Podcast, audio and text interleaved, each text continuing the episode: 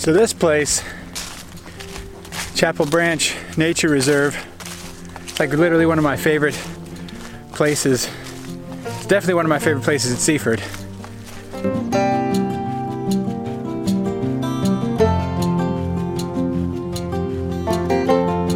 So I'm at this crossroads. You got this trail going that way, this one going down to the creek, and this one going out to Beech Tree. I'd say let's go down to the creek.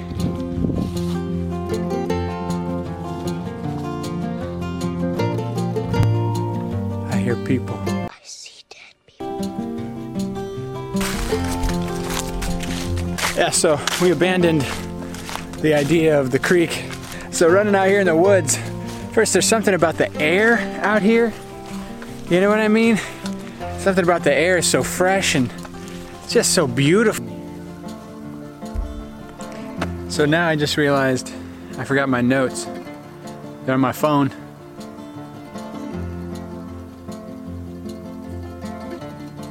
Hey, what's up? All right, Colossians 1 6.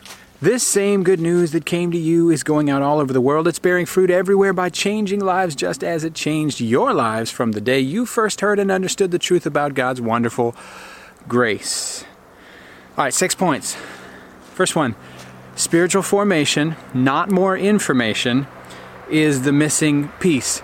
He says the same gospel that came to you is changing lives everywhere just like it changed your lives. The same gospel that came to you, the same gospel that later on they will be tempted to leave when they say, oh, it's not working. But the problem is, it's not that it's not working. The problem is that sometimes we deal with the gospel as information when it's meant to be taken deeply into our hearts so that it can bring transformation. And when we allow it to do that, it works amazingly. Oh, judgy. Number two, based on this one verse. Believers are part of a global movement of light that is spreading all over the world and overtaking the darkness. He says the same gospel that came to you is growing and spreading and changing lives everywhere. People who are in Christ are, are united to this global movement that has, from the resurrection of Jesus till now, ceaselessly, and his, his, look at the data, the data bears this out, from the moment of the resurrection until right now, the body of Jesus in the world has continuously grown without stopping. And I did a little research the other night.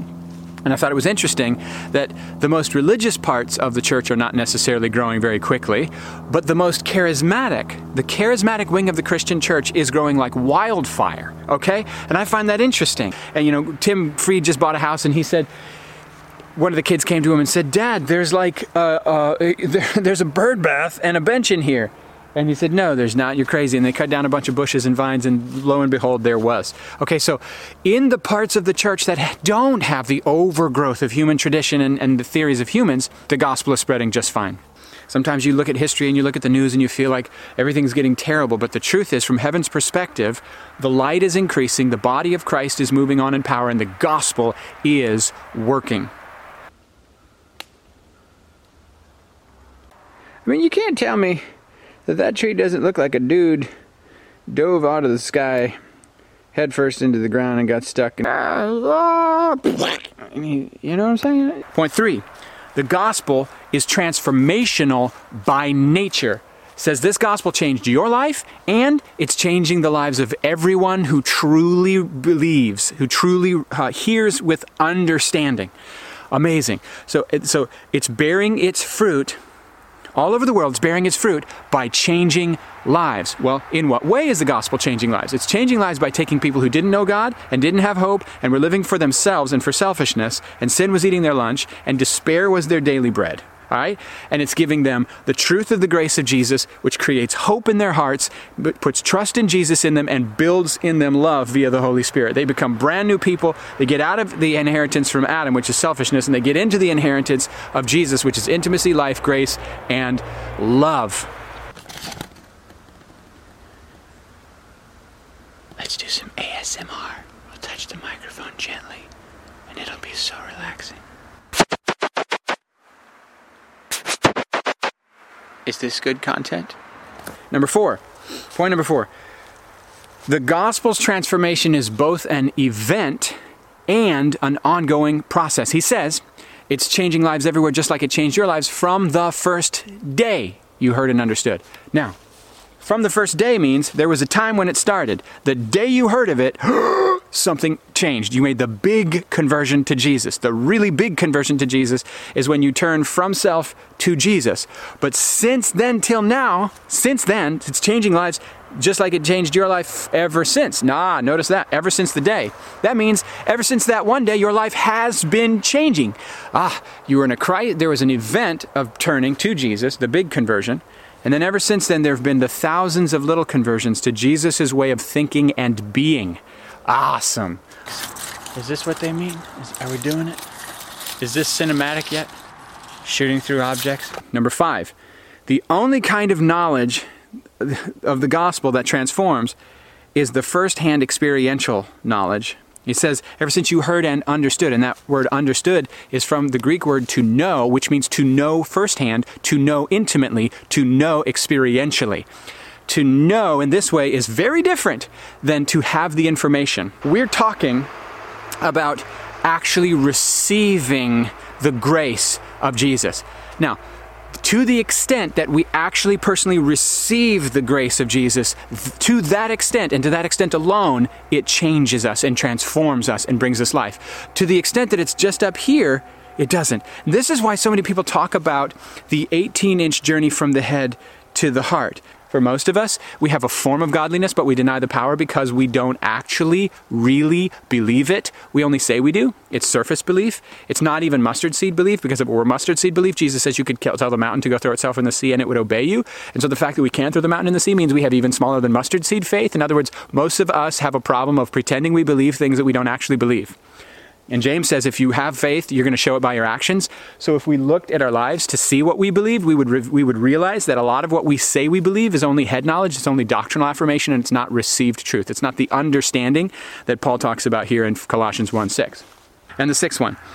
If you want transformation, you got to stick to the message of grace. He says, ever since you first heard and understood the message or the truth of about God's wonderful grace. That is amazing. So this is what we're, the message that transforms is the truth about God's wonderful grace. It's about what is finished. It's about the finished work of Jesus being received. That's what transformed. It's about the gift of eternal life. It's about the gift of forgiveness. It's about the gift of relationship. It's about the gift of the indwelling Christ living in and through me. It's about the, the indwelling spirit of the of Father eh, of the Father. It's about the affections of the Father that are perpetually unearned and received as gift to flow in me and through me.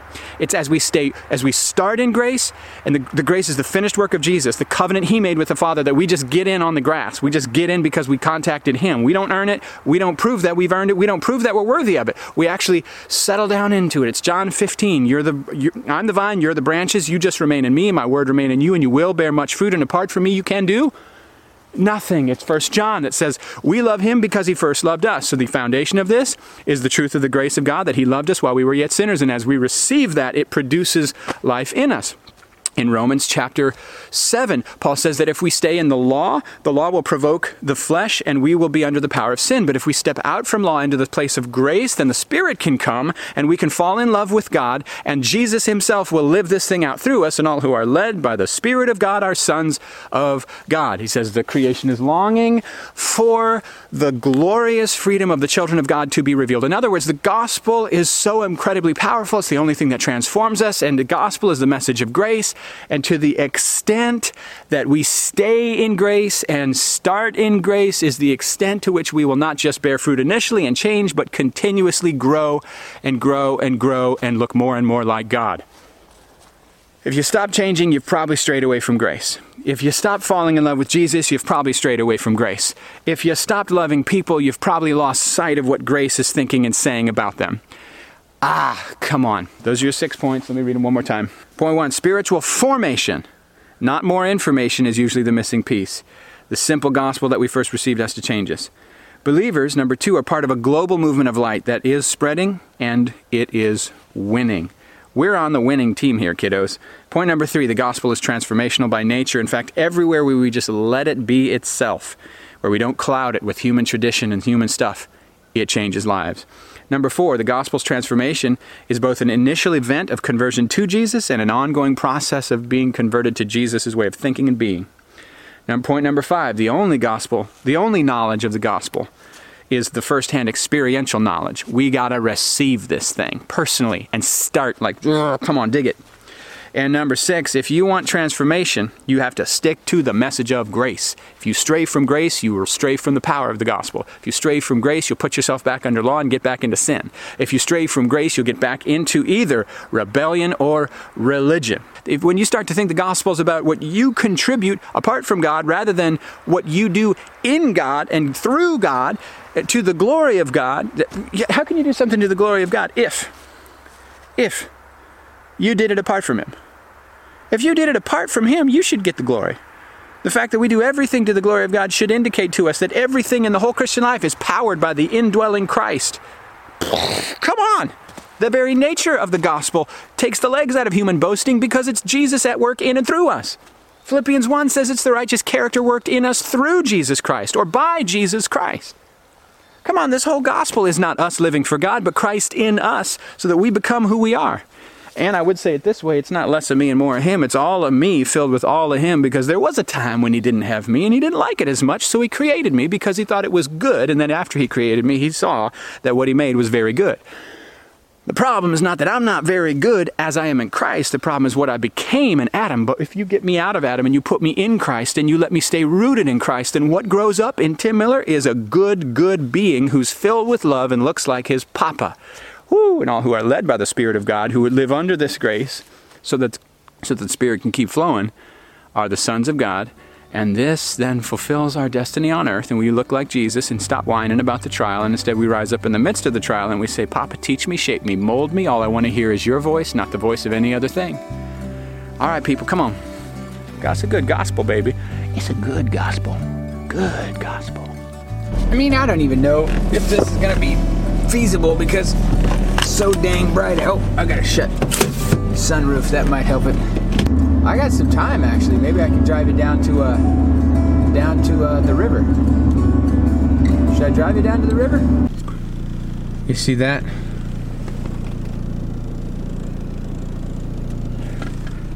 That's the Wonka Chocolate Factory. I'm gonna show you this barge.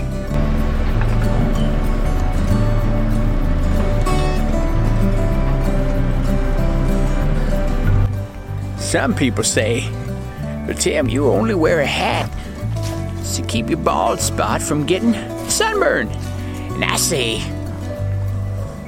that's true.